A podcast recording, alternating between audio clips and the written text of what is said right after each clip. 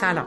من حامد صرافی زاده هستم و خوشحالم که شما پادکست ابدیت و یک روز رو برای شنیدن انتخاب کردید.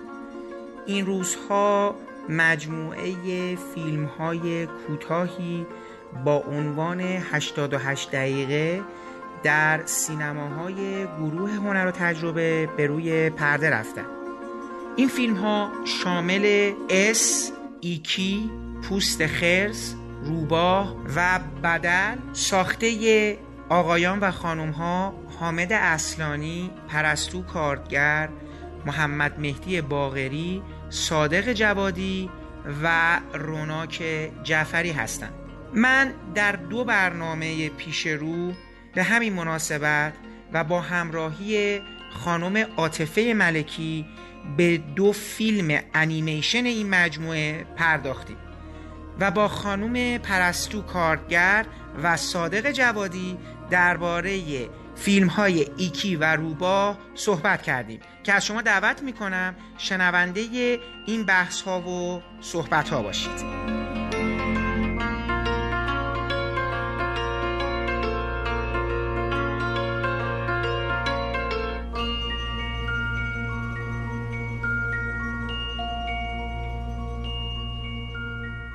ممنون از اینکه وقتتون رو در اختیار ما گذاشتید. ما امروز حالا تو برنامه ابدیت و یک روز دست به یک حالا یه ترکیب جدید یه زدیم. به مناسبت این نمایش فیلم 88 دقیقه فیلم های کوتاه در گروه سینمای هنر و تجربه دو تا فیلم انیمیشن رو از این مجموعه برگزیدیم و خواستیم که دو تا فیلم ساز با هم بیان. یعنی بار اولیه که من دارم با دو تا فیلم ساز گفتگو می‌کنم همزمان. به همین دلیل شاید برنامه ما یه مقدار طولانی بشه یه مقدار صحبت ما با همدیگه ترکیب بشه. ولی من امیدوارم حالا اینم یه تجربه است ببینم که چه اتفاقی می‌تونه بیفته و امیدوارم حالا مخاطبای ما راضی باشن. حالا من قبل از اینکه با مهمانای این برنامه صحبت کنم یعنی خانم پرستو کارگر و آقای رامین جوادی. ببخشید صادق جوادی. من اشتباه کردم گفتم رامین جوادی عذر می‌خوام.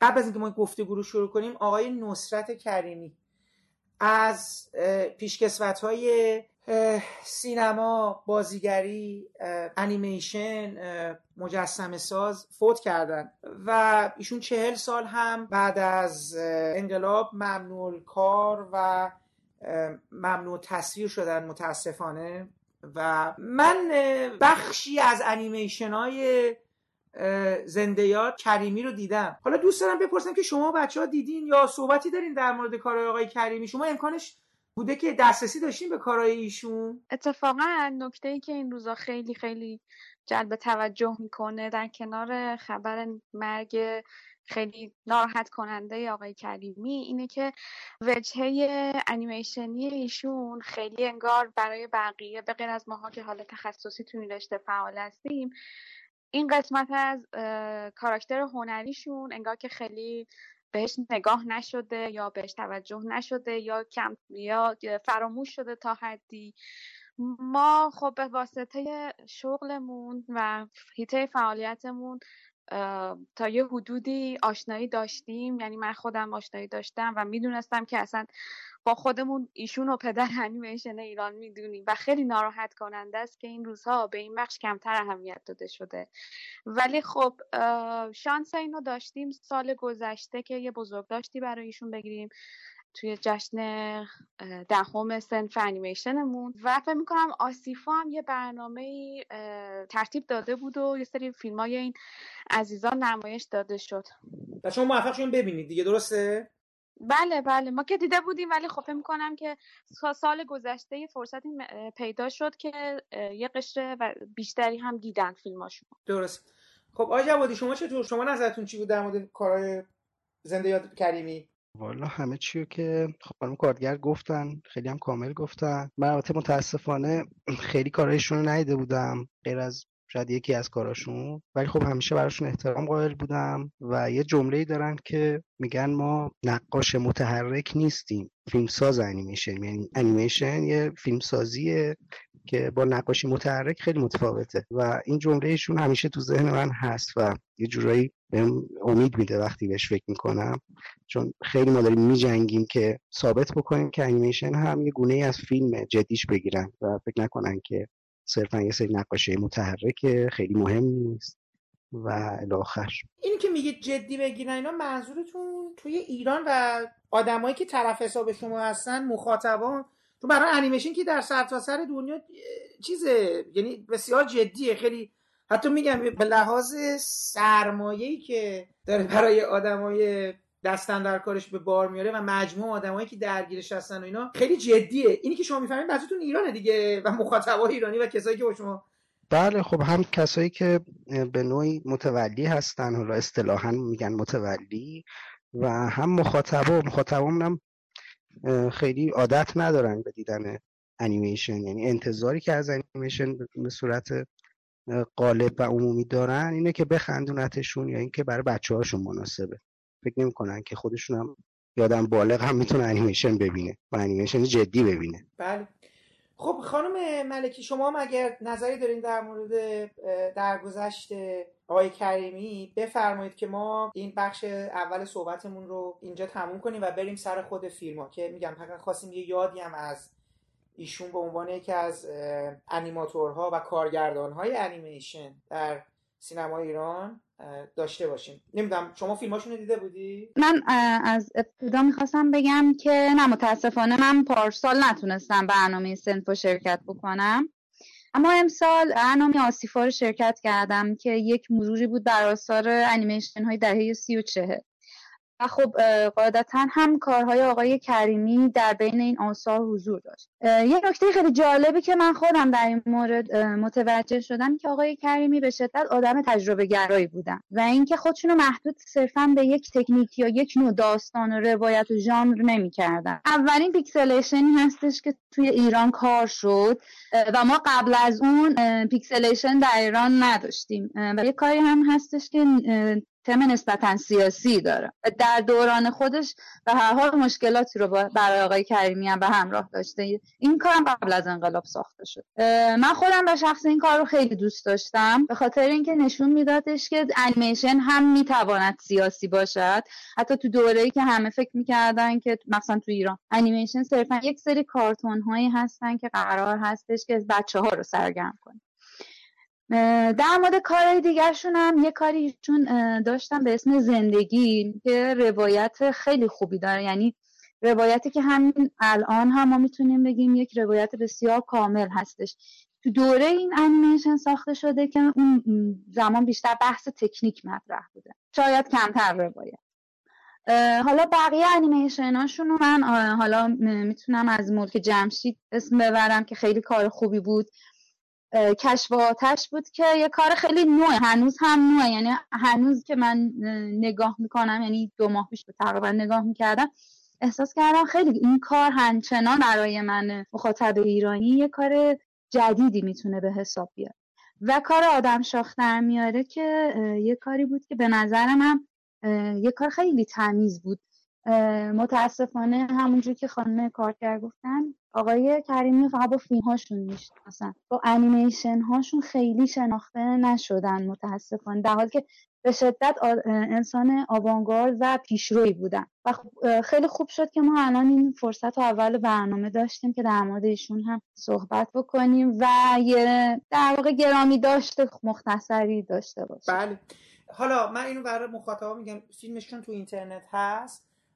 این یک فیلم آقای اعلا محسنی ساختن به اسم زندگی. یه گفتگوی با آقای کریمی هست که صحبت است درباره اصلا کلا گذشتهش اینا که تو اون فیلم بخشهایی از انیمیشن ها رو می‌بینید. من امیدوارم این انیمیشن ها شاید در دسترس قرار بگیره. در اینترنت در یوتیوب یا جاهای دیگه به زودی یا نمی‌دونم. یه زمانی به حال چون موجوده و هنوز خراب نشده من امیدوارم نسخه دیجیتالی این هرچه سریعتر پخش بشه. و آقای کریمی مجسم سازم بودن. به حال این شخصیت سازی از داخل اون خمیرهایی که در می آوردن و اینا توی یه فیلم دیگه به اسم صورتک ها که آقای ناصر زراعتی ساختن. اونم می‌تونید توی اینترنت ببینید. حالا مخاطبا اگه دوست دارن و یه وجه دیگه ای از شخصیت آقای کریمی رو که به قول معروف در چندین عرصه توانمند بودن رو می‌تونید دریابید حالا تو اون فیلم ها خب ما از این بگذریم. این مجموعه 88 دو تا فیلم بسیار موفق انیمیشن رو کوتاه انیمیشن که هم در جشنواره داخلی موفق بودن هم جشنواره خارجی. بالاخره این سنت رو هم دوباره برقرار کرده هنر رو تجربه. فرصت اینو فراهم کرده که ما رو پرده بزرگ ببینیم. خب آقای جوادی من با شما شروع کنم. فیلم روباه اصلا میشه یه مقدار در مورد خودتون برای ما صحبت کنید. علاقه شما اصلا از انیمیشن به کجا یعنی از کجا شروع میشه و چرا شما در حقیقت نسبت خودتون رو با سینما با انیمیشن تعریف کردید. یه مقدار در حقیقت برای ما از گذشته بگید و ببینیم شما چگونه شد که انقدر دلبسته انیمیشن شدین تا برسیم به اینکه روباه چجوری شکل گرفت. بله خب فکر می‌کنم این بخشش مشترکه با خیلی از دوستانی که تو این حوزه کار می‌کنن. از همون نقاشی کودکی و اینا شروع میشه و بغل کتاب درسی ها معمولا نقاشی میکشیدیم که وقتی اینا رو بر می‌زدیم صفحه ها رو اینا متحرک می‌شدن. اون روزا اصلا نمی‌دونستیم اسمش انیمیشنه به صورت خیلی خودجوش و اینا. تا اینکه خب بالاخره سنمون بیشتر شد اطلاعاتمون بیشتر شد. خیلی هم خوششانس بودیم که تو این دوره زندگی کردیم. برای اینکه خب پیشرفت خیلی سریع اتفاق افتاد و به حال تونستیم وارد انیمیشن بشیم و علاقه هنوزم همون شکلی راجع من. علاقم به انیمیشن هنوزم همون به همون صورته که گوشه کتابام میکشیدم و این بر می‌زدم. هنوزم وقتی یه پلانی رو کار می‌کنم خیلی اشتیاق دارم که زودتر ببینم شب این کسی که مینتش خودم باشم و ببینم چه جوری شده. و نمی‌دونم از کجا میاد. یه چیزیه که هست. هیچ وقت بهش فکر نکردم که چرا هست. شما به عنوان یک انیماتور و کسی که عاشق این دنیا هست این نسبت خودتون رو با سینمای داستانی و مستند هم میشه برای من تعیین کنید می‌خوام مثلا فاصله می‌بینید خودتون. یعنی می‌خوام فیلم های انیمیشن شما اصولا از همون دورانی که علاقه من شدین بیشتر دوست داشتید از فیلم های داستانی. خیلی دوست دارم ببینم یه آدمی چه جوری میره وارد انیمه یعنی یا اصلا بله. مسئله نقاشی است که. یعنی این تصویر ترسیم رسم کردن کشیدن با خود و ایناست که شما رو میکشونه به این دنیا. راستش نه من یه دوره ای توی شاید 20 سالم بود. یه دوره ای رو کلاس های سینما رو هم گذروندم. یعنی به سینما هم بیعلاقه نبودم. حتی دوره کارگردانی رو هم گذروندم. ولی خب انیمیشن خیلی شخصی تر بود برام. و همه اون چیزهایی که تو سینما هست علاوه یه چیزهای دیگه تو انیمیشن هست. به نظرم انیمیشن یه جورایی کامل تره از سینما. یعنی ما هر چیزی که تو سینما داریم الان تو انیمیشن هم داریم تازه چیزهای بیشتری هم هست. یعنی بازیگری رو داریم که میشه animate کارگردانی سر جای خودشه فیلم سر جای خودشه نور پردازی و و و موسیقی. به علاوه اینکه خب یه توانایی هایی رو کسایی که انیمیشن کار می‌کنن باید اضافه تر داشته باشن از کسایی که توی سینما فعالن. مثل اینکه خب بازیگر باید به حالا بدنش تسلط داشته باشه و بتونه نقش رو تحلیل کنه بر خودش. ما در عین حالی که باید نقش رو تحلیل کنیم باید قدرت پیاده کردن اون روی حالا کاغذ کامپیوتر یا اون رو بتونیم به یک شخصیت بیجون در واقع منتقل بکنیم اون جنس بازی رو. و خب این هم مشکل هم جذابه دیگه.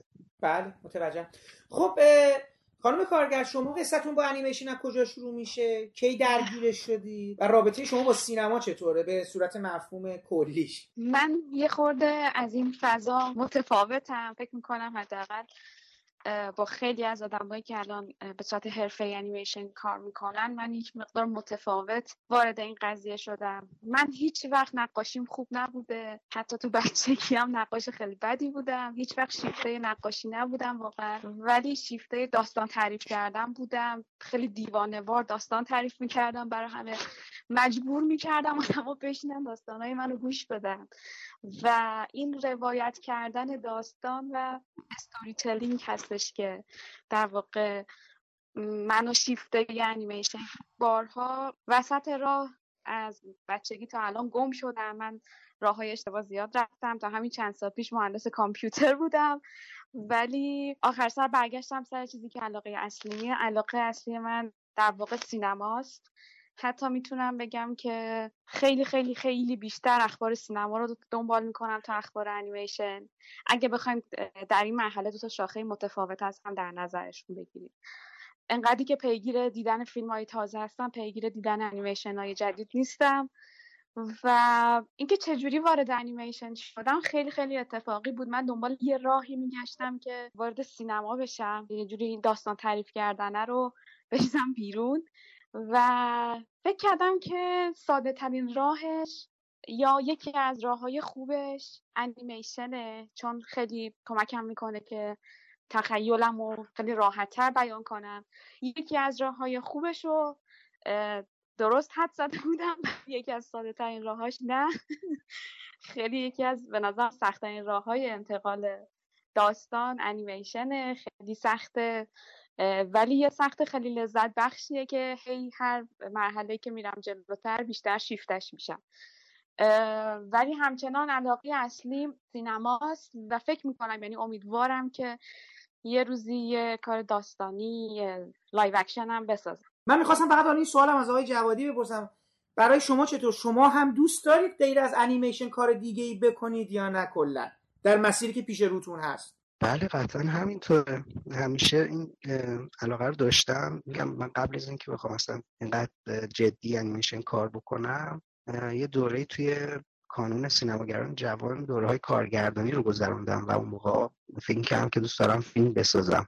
تا هنوزم دوست دارم ولی دیگه اعتماد به نفس اون موقع رو ندارم. چرا؟ به نظرم خب یه اعتماد به نفس و یه جرأتی می‌خواد که آدم هرچی ازش فاصله می‌گیره توی سن کمتر تو جوونی آدم فکر می‌کنه که خیلی کارا رو می‌تونه انجام بده. بعد هرچی خب سنش بیشتر میشه یه مقدار جرأتش کمتر میشه یعنی قدرت ریسکش میاد پایین و اینکه یه ذره سخته بری یه هیته جدیدی بخوای از صفر دوباره شروع کنی. ولی بعدم نمیاد ممکنه من یه بار بالاخره این ترسا رو کنار بذارم یه تجربهش بکنم حداقل.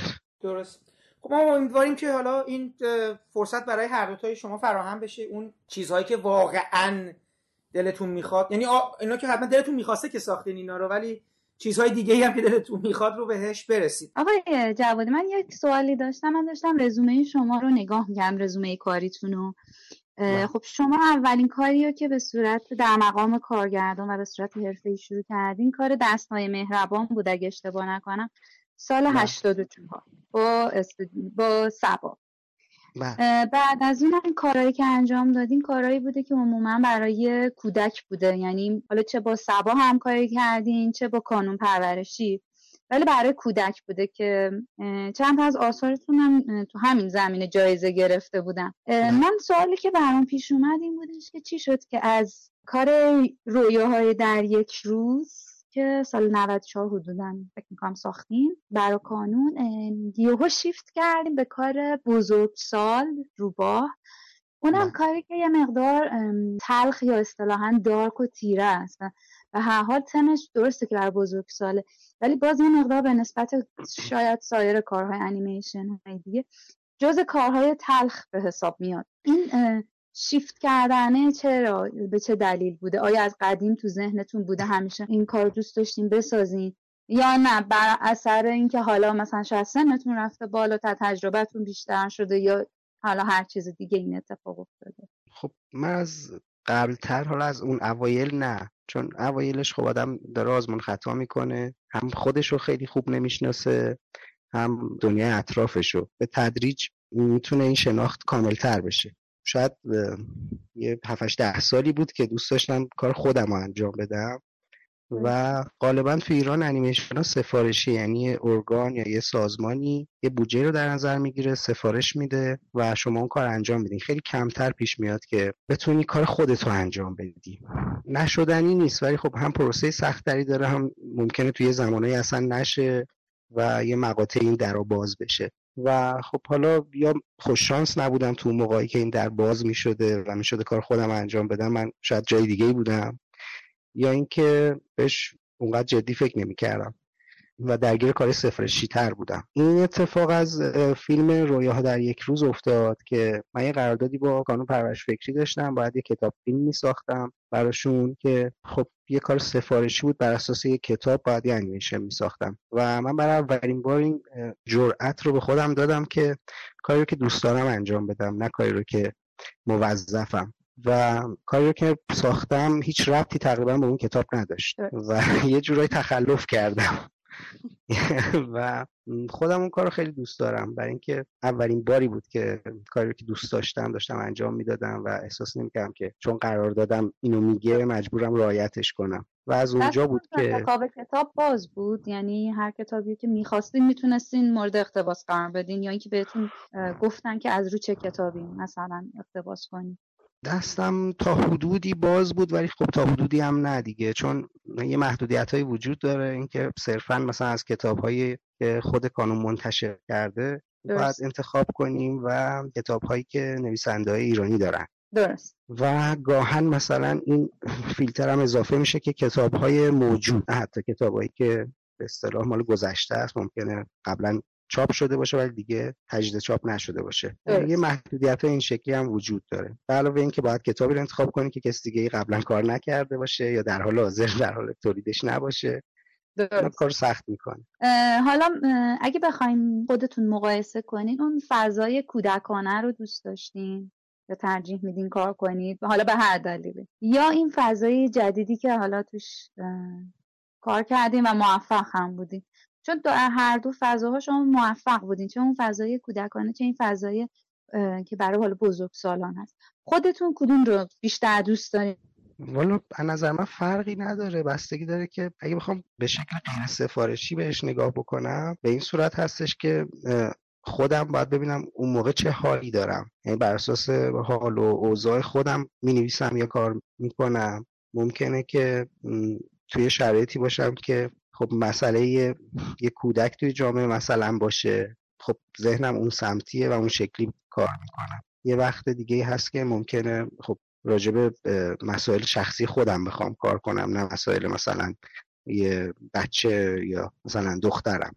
هر دوش می‌تونه باشه. هیچ محدودیتی من نمی‌بینم که بخوام برچسبی بزنم به خودم یا به کس دیگه که مجبور تا آخر عمرش این شکلی کار کنه یا نه. من اتفاقا راجع به همین موضوع چند وقت پیش با آقای امیر سرخی صحبت می‌کردیم و حالا یه نقاط مشترکی هم رسیدیم که واقعا در ناخودآگاه ما برمیگردیم به اون شرایط و اون زمانی که توش رشد کردیم. یه جورای کودکی خودمون.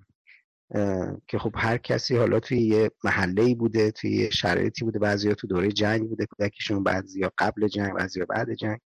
و اون انگار همیشه روی ما تاثیر می‌ذاره. یعنی کارهایی هم که انجام میدیم اون رنگ و بو رو همیشه داره و با خودمون میبریمش. مثل ایرانیایی که میرن خارج از ایران و اون هویتشون نمی‌تونن انکار بکنن نمی‌تونن فراموش بکنن. هر کاری انجام بدن به هر حال اون رنگ و بو داره. و خب فکر کنم روش منم همینطوره. بله. خب من اینجا اگه بشه از خانم کارگر بپرسم که فیلمی که شما ساختید ایکی در حقیقت پروژه دانشجویی شما بوده. پایانامه دانشجویی شما بوده. و ولی سطح کار از یک پروژه دانشجویی به قول معروف صرف فراتر رفته و خب شما فیلمتون برنده جایزه هم حالا تو بخش دانشجویی دو سالانه بین المللی انیمیشن تهران جایزه بردید. برنده داستان پردازی.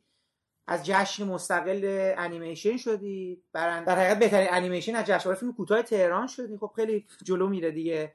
جالبه. من می‌خوام ببینم کی از کجا اومد. به نظر میاد شاید یه مدار من اینجوری که حالا یه تحقیقاتی کردم و خانم ملکی هم به ما گفتن اینا. شما گویا خودتونم تدریس هم می‌کنید. و شخصیت اصلی کارم یه مقدار مدرسه. یعنی یکی از شخصیت ها معلمه. حالا می‌خوام ببینم این رسیدن به پروژه ایکی از کجا میاد و حالا ببینیم چجوری شد که ایکی ساخته شد دیگه. من کلا فکر می‌کنم که نظر شخصیمه فیلم اول هر کسی خیلی به کاراکتر اصلی خودش نزدیکه. مخصوصا اگه مثلا رو مستقل انجام داده باشه و سفارش نگرفته باشه از جایی. به خیلی شبیه کاراکتر اصلی خود آدمه. همونطور که مثلا وقتی به شاگردام میگم که مثلا یه دختر بکشن دختری که می‌کشن خیلی شبیه خودشونه قیافش. در مورد ایکی من همیشه میگم که ایکی در واقع اتوبیوگرافیه. یعنی یه جورایی بیوگرافی خودمه. منتها من معلمه نیستم من خود ایکی بله بله معلومه. فکر می‌کنم که حالا اینکه چجوری هستم بهش رسیدم اینکه خب من همیشه بچه درونگرایی بودم و مثلا مدل بازی کردنم به نقاشی کشیدنم کتاب خوندنم اینا همه یه خورده شاید خیلی نرمال نبود. برای همین ایکی خیلی خیلی زیاد از این جهات شبیه خودمه و همیشه احساس می‌کردم که تفاوت دارم با بقیه. ولی به مرور زمان فهمیدم که نه من فقط نیستم که این شکلی هم ظاهرا خیلی اینجوری و ما هر کدوممون این احساس تنهایی رو داریم و این تنهایی در واقع مشترکه بین همه ما. یه چیزی هست که هممون با هم داریم شیر می‌کنیم این تنهایی رو. در مورد ایدهش خب گفتم که من از خیلی وقت پیش اصلا خیلی قبلتر از اینکه انیمیشن رو تو دانشگاه بخونم می نوشتم داستان کوتاه می نوشتم بازم تاکید می‌کنم که نقاشی نمی کردم به هیچ وقت به هیچ وجه ولی هم می نوشتم هم یه مثلا حالت تامنیل برای خودم داستان رو تعریف می کردم ایدهش مال خیلی وقت پیشه. شاید مال وقتیه که مثلا من دبیرستانی بودم یا همون دوران. منتها برای کار پایان نامه فکر کردم که اگر فقط یه فرصت داشته باشم که یه کار بسازم اون کار رو خوب بسازم. شاید دیگه فرصت نشه شاید انقدر توی زندگی گم بشم که وقت نکنم دوباره یه فیلم مستقل بسازم. تصمیم گرفتم برگردم به همون یکی از همون ایده های اورجینالی که توی دوران نوجوانی نوشته بودم. برای همین تصمیم گرفتم که یکی رو بسازم و خیلی با مشقت زیادی چون اولین تجربهم بود. فکر می‌کنم یه جمله دنی بویل داره میگه که هیچ وقت تجربه فیلم اول برای آدم تکرار نمیشه. چون فقط توی فیلم اول هستش که شما نمی‌دونی دقیقا داری چی کار می‌کنی. منم دقیقا همین جوری بودم. فقط توی هر مرحلهش سعی کردم که کم نذارم از چیزی چون همیشه فکرم شاید این اولین و آخرین فرصتم باشه که بتونم قصم رو برای عده تعریف کنم. فکر می‌کنم اگه موفق شده اگه تونستن آدم باهاش حالا موفق شدن نه لزوما که تو جشنواره ها جایزه گرفته ان که آدما می‌تونن باهاش ارتباط برقرار کنن به خاطر این بوده که یه قصه واقعی بوده و بحث همون تنهایی مشترک ماست که هممون داریم با خودمون میکشیمش من اتفاقا خواستم در همین مورد یه سوال قبلش از خود پرستو بپرسم فکر کنم این کار یکی از جشنواره‌های اصفهان اگه اشتباه نکنم برنده جایزه بود که حالا مردم عادی یا مخاطبین بله. می‌دادن جایزه بله. مردمی این دقیقا همون اشاره می‌کنه به اون نکته که گفتی مردم باهاش همزاد پنداری می‌کنن بله دقیقا. دقیقا چیزی که لاکان میگه که یعنی یه جستجوی بیپایانیه که مخاطبین دنبالش هستن که یه عنصری از وجود خودشون رو در اون فیلم در اون تصویر ببینن. این اتفاق داره تو این انیمیشن به خوبی میفته در همینطوره. پنداری و هم هماهنگی یه جورایی دقیقا. حالا می‌دونی بخش بهتر و شیرینتر البته که جایزه گرفتن از دست یه هیئت داورانی که به حال قبولشون داری خیلی شیرینه ولی شیرین تر از اون برای من ارتباطی بود که آدما باهاش گرفته بودن. من از خیلی جاهای دنیا ایمیل داشتم ایمیل های مختلف از های مختلف از ملیت های مختلف که ما این فیلم رو در فلان جشنواره دیدیم. و مثلا بچه من اوتیسم داره بچه من شبیه ایکیه. من فکر کردم که چقدر این بچه شبیه ایکیه. بعد نمی‌دونم از این های حمایت از LGBT ها که مثلا به نوعی این تنهایی رو با خودشون به حال هم می‌کنن. خیلی آدم های مختلف از اخشار مختلف هر کدومشون به یه نوعی برداشت کرده بودن این قضیه تنهایی رو باش ارتباط گرفته بودن. این بر من خیلی شیرین بود. به اندازه یا حتی بیشتر از جایزهایی که گرفتم برام ارزش داشت. حالا خیلی جالبه. تو دقیقا همون اون چیزی که لاکا معتقده که سینما یا حالا انیمیشن نقش آینه رو داره دقیقا ما داریم توی این اثر به خوبی می‌بینیم. چون من اتفاقا امروز صبح داشتیم با آقای صرافی زاده صحبت می‌کردیم گفتم که از چند منظر ما می‌تونیم این اثر رو تحلیل بکنیم. یعنی حتی مثلا ممکنه از دید یک معلول ما اینو نگاه بکنیم که اون معلول خودش فکر نمی‌کنه که مشکلی داره. درسته مثلا فرزن نابینایی یا توانایی راه رفتن نداره. ولی احساس نمی‌کنه که براش محدودیته. متاسفانه جامعه فکر می‌کنن اون فرد دچار محدودیته. بله، یا بله. حتی کسایی که مثلا حالا اقلیت از لحاظ نژادی از لحاظ مذهب حتی از لحاظ تمایلات جنسی یا کسایی که متفاوت فکر می‌کنن دگراندیشن. گفتم از هر جنبه حالا هر کسی با دید خودش هر کسی از زن خود شد یاره من دقیقا اینجا اتفاق میفته که با دید خودش می‌تونه با این فیلم همراهی بکنه. من خودم اولین چیزی که اومد تو ذهنم شاید همین از نظر اقلیت ها بود. حالا تو هر جامعه برای همینه که از سراسر دنیا افراد مختلف شاید ایمیل زدن و میگم ما همین تجربه رو داشتیم. این هشتکی بود که می‌گفت میتو. این دقیقا اینجا میشه استفاده کرد. به هر حال چیز دیگه این قصه که شما دارید برای ما روایت می‌کنید داستان اقلیت هاست و یه جورایی اصلا در اقلیت بودن و یه جورایی این به نظر میاد که همه آدمایی که میشینن اینو می‌بینن خودشونو در مقام اقلیت می‌بینن. چون احساس می‌کنن که اندیشه هاشون رفتارشون حس و حالشون حضورشون زیاد توسط اون قرائت رسمی که در هر جامعه ای وجود داره. یا ما می‌تونیم بگیم عرف یا قانون یا هر چیزی که تعیین شده نقشهایی از پیش تعیین شده گویا دچار یه جور محدودیت و تنگ نظریه حالا این قضیه تنگ نظری رو من جالبه که همین الان یه لحظه ناخداگاه احساس کردم که مضمون کار آقای جوادی هم به یه نوعی در دلش حالا ناخواسته هم چیزی رو داره القا می‌کنه. چون ما قصه روباهی رو داریم که می‌خواد داره زندگیشو می‌کنه دیگه اون و اینا. یک نیرویی در یک شری حالا یه مقدار خشنتر از قصه شما. اون بیرون داره اینو تحمل نمی‌کنه و اینو می‌خواد شبیه اون چیزی کنه که خودش می‌خواد از اون جهان. یه جهان حالا میگم یه مقدار این سمت و سوی تیره تری داره. شما یه مقدار سمت سوی انسانی پیدا کنید یه مقدار همچین هارشه و همچین سخته. من به لحاظ مضمونی حالا دوباره برمیگردم به همه اینا. آی جوادی قصه شما اختباس از کتاب خاجه تاجداره و خیلی جالبه. من کتاب خاجه تاجدار یکی از کتابایی که در دوران کودکی کودکی میشه گفت در حقیقت دقیقا کودک بودم نوجوان نبودم. ده سال یا پونز... یازده سالم بود. کلاس چهارم پنجم دبستان بودم. به شدت به تاریخ علاقمند شده بودم. کتاب خاجه تاجا تو کتابخونه ما بود. من کتاب رو برداشتم و شروع کردم به خوندن. به قدری این کتاب رو من تاثیر گذاشت. حالا به لحاظ قصه ای که داشت تعریف می‌کرد. کتاب نوشته شخصی به نام ژان گور هست یه نویسنده فرانسویه و ترجمه زندیات زبی الله منصوری که حالا اصلا کلا خیلی اعتقاد دارن که آقای منصوری اصلا کلا ترجمه نبود. این تخیل و قصه های خودش بود که داشت مینوشت و اصلا اینو مثل اون خداوند علموت و نمی‌دونم فتح قسطنطنیه بود سقوط قسطنطنیه بود. الان اسم یادم رفته. سینوه پزشک فرعون. و این قصه های دوران چیز ما بود دیگه. در من کودکی و نوجوانی من جالبه اسم فیلم شما روباه آقای دکتر علی رفیعی هم یک اقتباس از خواجه تاجدار دارن به اسم شکار روباه. این قضیه روباهه رو شما تو اون رمان کتوکلفت پیدا کردی چون فصلهای خیلی زیادی داره.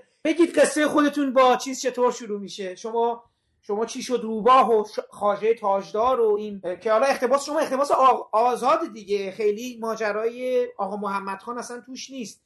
گمه حالا یه جورایی پشته بگید من زیاد حرف نزنم شما صحبت کنید. در مورد اقتباس هم خیلی نمیشه گفت. خیلی برداشت آزادی میشه گفت الهام گرفتید. درسته؟ بله یه جورایی. من فقط یه قبلش یه نکته رو راجع به کار پرستو بگم که الان داشت میگفتش که مربوط به این LGBT ها هم می‌تونه باشه کارش و من فکر کنم که برای جشنواره های تخصصی که اینا برگزار می‌کنن نفرستاده. درسته پرستو؟ خیلی نفرستادم ولی جالب این که خیلی اصلا.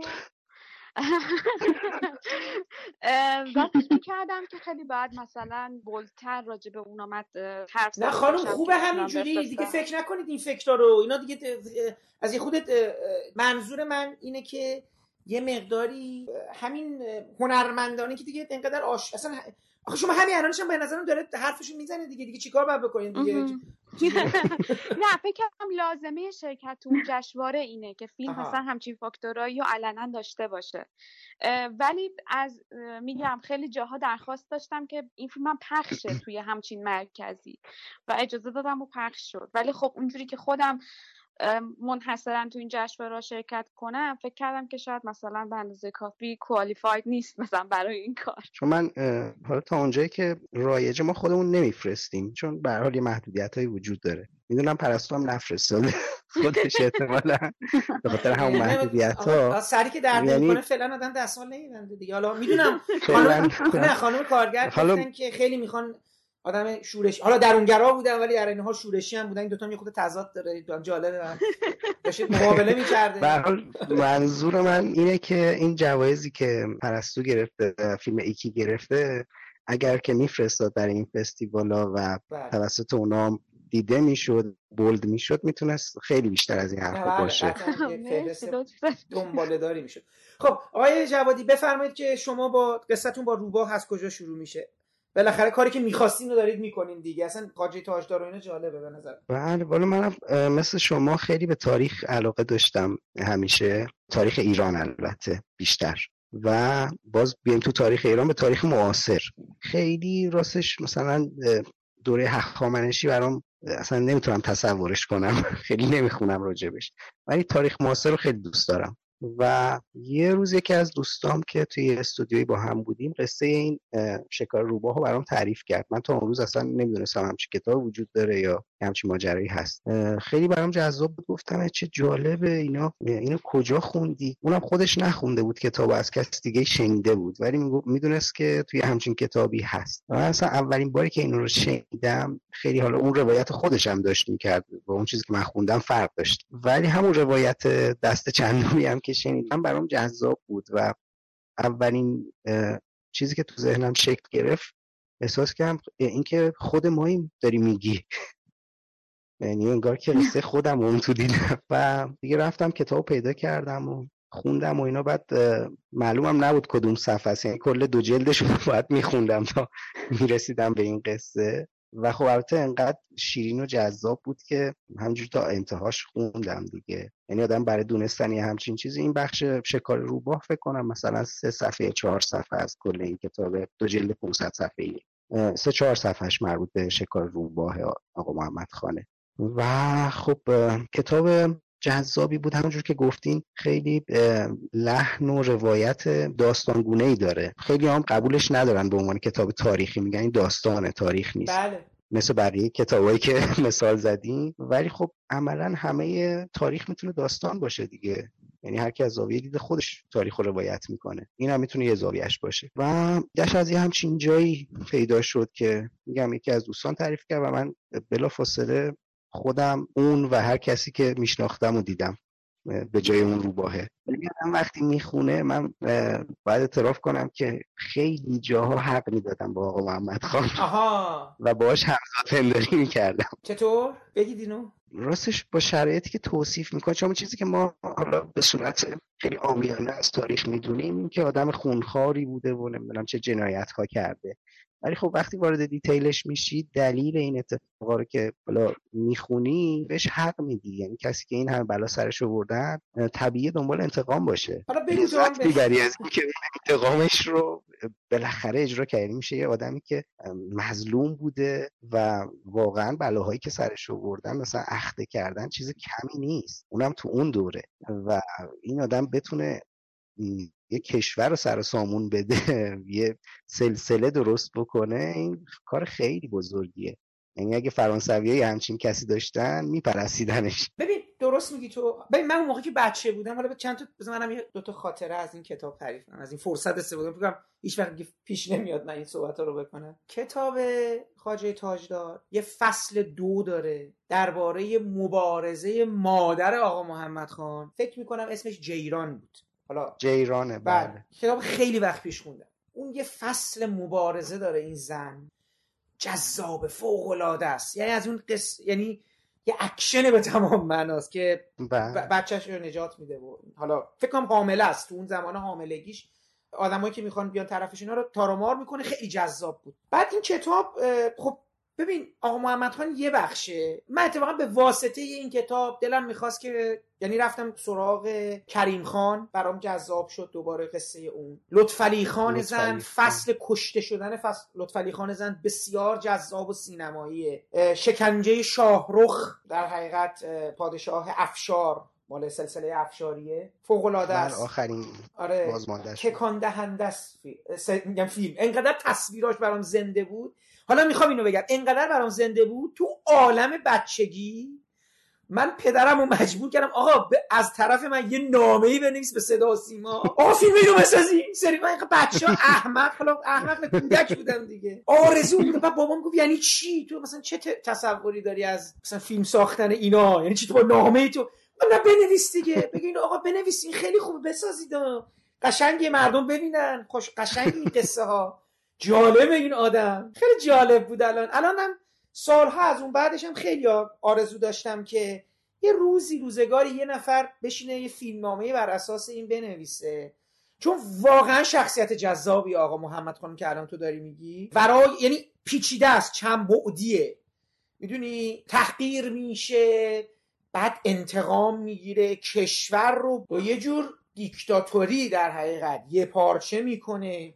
اصلا راه دیگه ای نبوده ظاهرا. حالا ما میراستار اونم میشیم برادرش برادرش بهش خیانت می‌کنه راهی به جز خشونت نداره دیگه. نه حالا حالا پیشنهاد نداریم نزدیکان خودش هم رحم نمی‌کرده نه شما مثل واقعا خیلی باش همزد پنداری راهی که داره دیگه ما من واقعا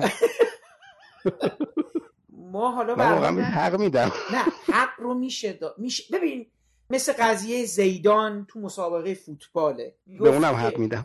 آره می‌گفت که فکر می‌کنم پلاتینی برگشت اینو گفت. گفت که من اون رو می‌فهمم ولی قبول نمی‌کنم. اینجوری شاید تایید نمی‌کنم. می‌گفت میفهممش. من هم می‌فهمم تمام اون چیزا ولی رفتاری که در پیش می‌گیره. ببین اینجوری بذار بگم. آقا محمد خان قصه آقا محمد خان قبل از خودشون نخونده و رفتارها رو شاید. ولی من و شما نوعی نه تنها آقا محمد خان صد تا آقا محمد خان هم خوندیم و می‌دونیم که با این حساب حتی هیتلر هم مثلا شاید بشه گفت خب می‌تونیم بهش حق بدیم دیگه. یعنی بله دیگه یه جوری شده اون زمان بچه بوده و اینا. نمی‌دونم. یه خودت این چیز بس حالا نمی‌خوام از از این دور از انیمیشن شما دور میشیم. خب من اینجا سکوت می‌کنم. خانم ملکی شما دوست داشتین در مورد روباه و آقای جوادی صحبت هایی بفرمایید. بفرمایید تا دوباره من برگردم. من راستش می‌خواستم از آقای جوادی بپرسم که این کار شما یک سری تحلیل های سیاسی هم قطعا داشته. یعنی اونجوری هم که فکر کنم خودتون اشاره کرده بودین این کار تو کشورهای دیگه که دیده شده اون نکته سیاسیش گرفته شده. حالا برای مایی که تو ایران هستیم به یه نوع برای اون کسی که خارج از ایران حالا در جای دیگه دنیا این نگاه وجود داره. اما من می‌خواستم از خودتون بپرسم شما موقع ساخت این کار آیا اون نگاه وجود داشت؟ در مورد این اثر. یا صرفا فقط خود داستان براتون جذاب بود. بله اون نگاه وجود داشت. خب یه مقدار در مورد این نگاه سیاسی و اون چیزی که فیدبک هایی که گرفتین از چه در داخل چه در خارج می‌تونین صحبت بکنین. البته این چون خیلی کلیه این ماجرا اینه که هر کسی به نظرم می‌تونه همزمان هم روباه باشه هم شکارچی. درست. درون خودش داره اینا رو. و حالا اون شکارچی می‌تونه متغیر باشه. یه وقتی هست که یه عنصریه که صرفا برای من مزاحمت ایجاد می‌کنه نمی‌ذاره زندگی طبیعیمو انجام بدم. اون عنصر می‌تونه همسایم باشه یا همکارم باشه یا اینکه همینجور بره بالاتر. و شکل جهانیش هم که نگاه بکنیم می‌تونه یه قدرت عظیمی باشه که می‌خواد که بقیه طبق نظر اون رفتار کنن و شبیه اون چیزی باشن که اون می‌خواد. چرا؟ چون سرمایه دستش قدرت دستش. و من نمی‌تونم خب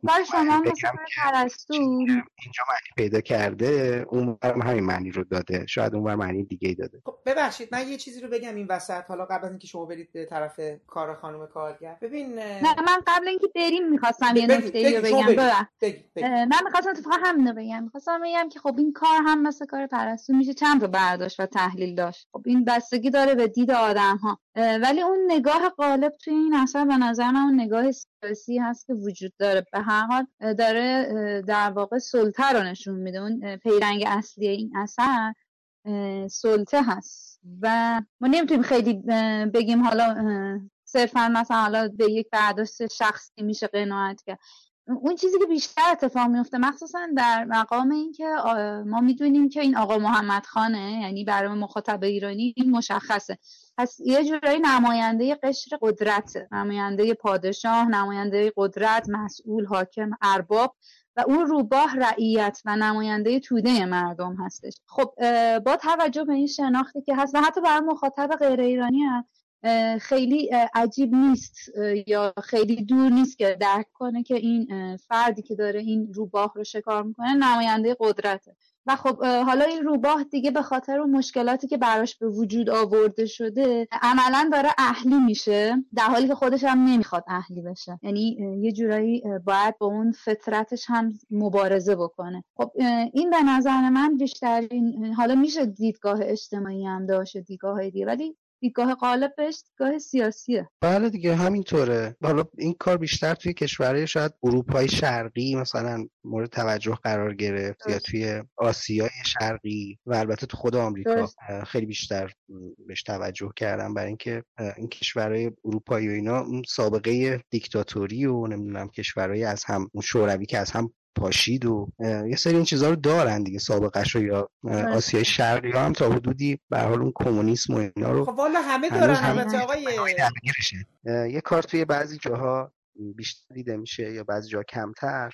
شاید به همون بکراندی که میگین مربوط میشه. یعنی بعضی کشورها هستن که درسته که اون دوره رو پشت سر گذاشتن ولی دیگه نمی‌خوان یادآوری بشه براشون.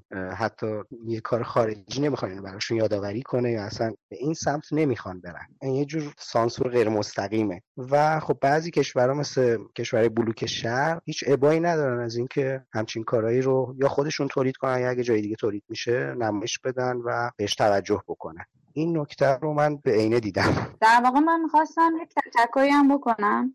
به خاطر اینکه این این کار ما داریم از یک تم حالا نگیم فقط صرفا سیاسی ولی از تم نسبتا جدی صحبت می‌کنیم که شاید تو انیمیشن به خصوص تو ایران یه خود کمتر کار شده. اونم به صورت نمادی. ما در واقع اومدیم یه وجه نمادی رو که سینما داره تو این اثر می‌بینیم. حالا یه چیزایی هستش که ما بهش میگیم واقعیت. حالا شامل زبان و قانون و فرهنگ و هم ساختار اجتماعی.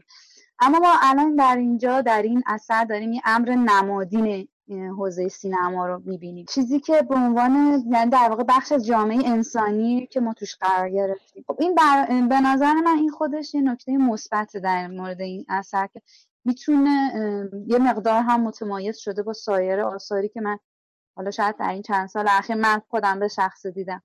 این یه نکته مثبت یکی از دلایلی هم که من روی این نکتهش اصرار می‌کردم که دیدگاه سیاسی داره به خاطر همین بود. استفاده نمادین چون حالا ما تو شاید توی همیشه عادت کردیم که روباهو در مقام یک یا به عنوان نماد یک موجود مکار در نظر می‌گیریم. حالا چه تو تفکر مسیحیت قرون وسطا که اصلا روباه تجسم ابلیسه یا چه تفکر عرفانی شرقی که یه جورایی حتی با اینکه موضوع افسانه هاشون هم بوده داره نیروهای فوق طبیعی عجیب غریب بوده. بله ما تو این کار داریم می‌بینیم که روباه تجسم یک حیوان یا یک قشر مظلومی هستش که مورد ظلم قرار گرفته.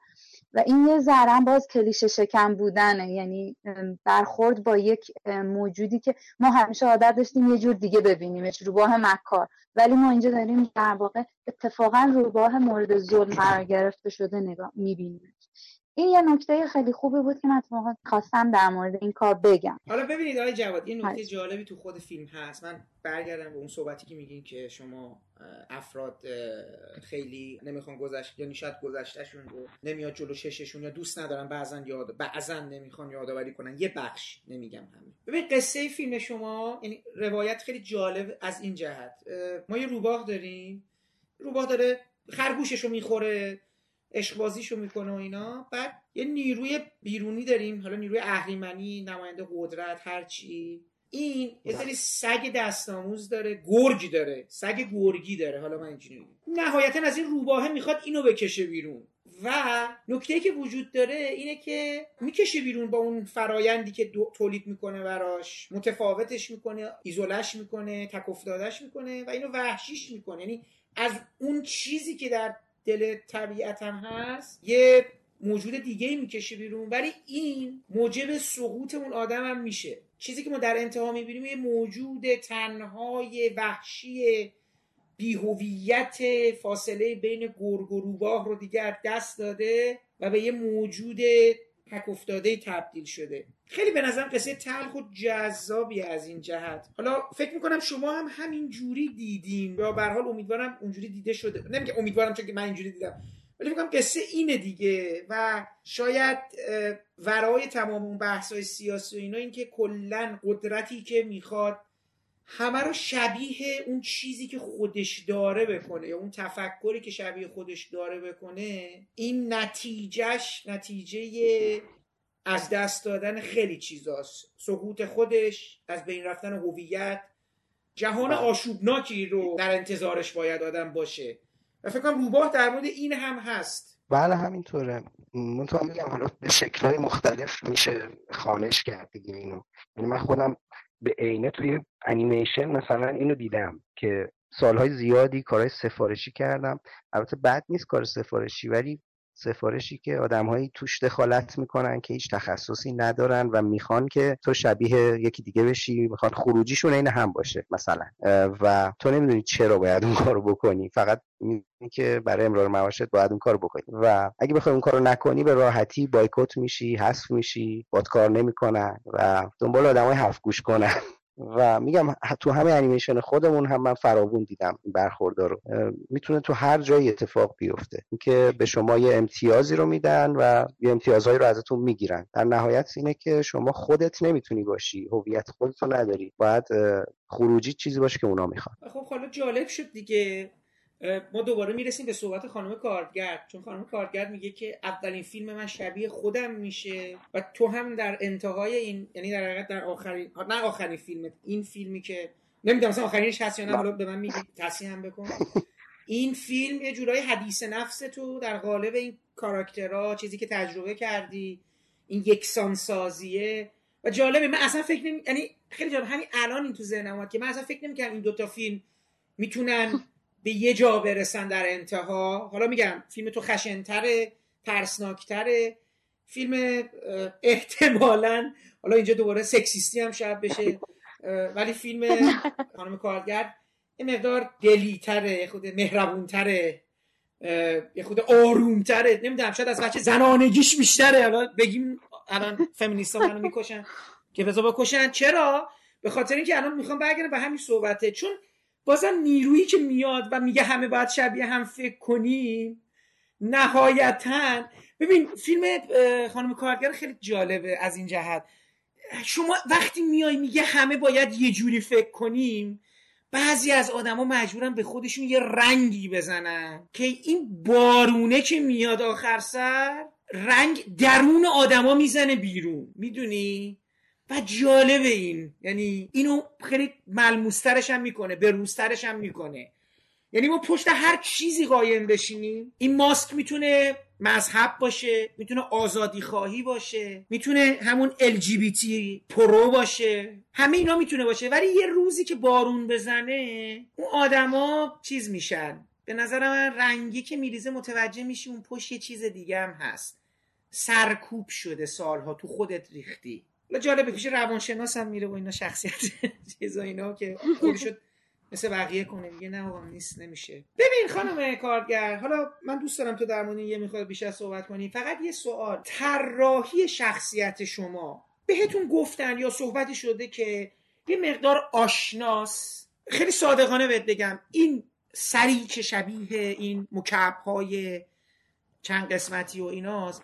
من قبلا تو یکی از طرحهای آقای مانان استانی دیده بودم. اصلا هست معروفه. اصلا چند تا طرح داشت در مورد کل مکعبیا کل دایره ای ها و دیدی اون کارا رو قطعا دیگه خودت؟ چون دیگه بعد نه متاسفانه ندیدم. حالا بهتون ولی اون لحظه ای که داشتم یکی رو می نوشتم دنبال فقط این بودم که توی یه چند فریم این تفاوت رو زود نشون بدم. یعنی قرار نبود توی فیلمم دیالوگی داشته باشه. قرار نبود چیزی رو هی تکرار کنم تا بتونم بگمش. می‌خواستم که توی یه تصویر تفاوت یه آدم و با آدمای دیگه مشخص کنم و خیلی خیلی اتفاقی می‌دونستم که قطعا راجب سرشونه با سرشون باید این کار رو بکنم و اصلا یادم نیست که کی تصمیم گرفتم موکب روبیکو استفاده کنم و طرحی هم ندیده بودم واقعیتش ولی خب من یکی سال 93 شروع کردم به ساختن و سال 95 تموم شد.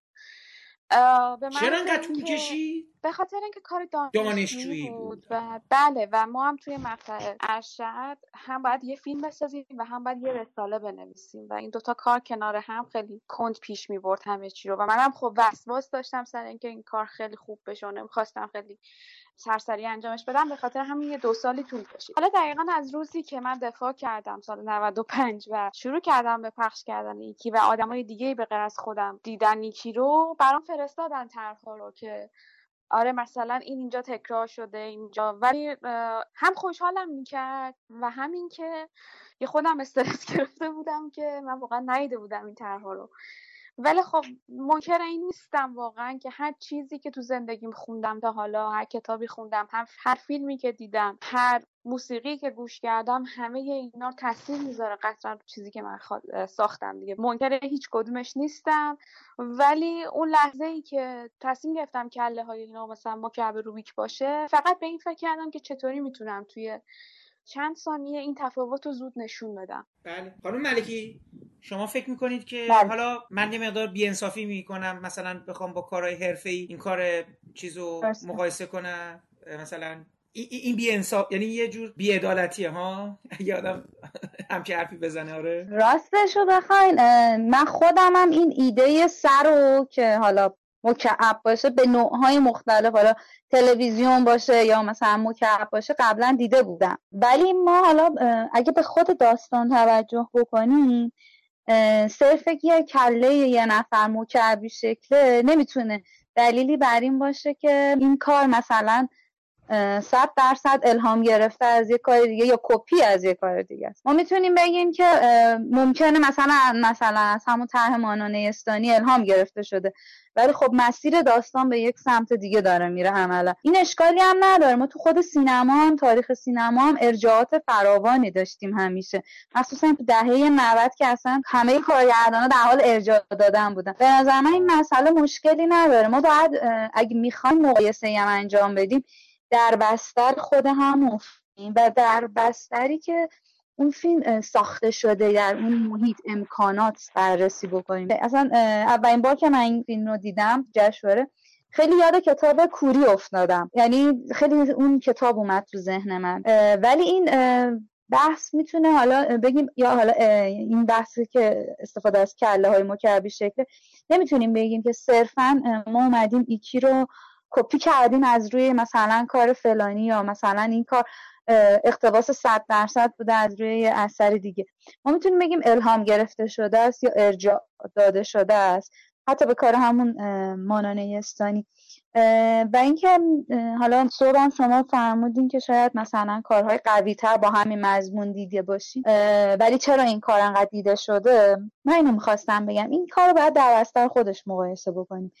این فیلم کجا ساخته شده تو چه استودیویی یا چه دانشگاهی با چه شرایطی اینا همه ملاک هستش که کمک می‌کنه که یه کار بهتر دیده بشه بهتر پرداخته بشه شاید به قول خودتون یه خود بیانصافی باشه بخوایم این کار رو با یه نمونه خارجی مقایسه بکنیم این بحث یه ذره بحث حاشیه‌ایه به- نه به کارگردان کمک می‌کنه نه به نقد فیلم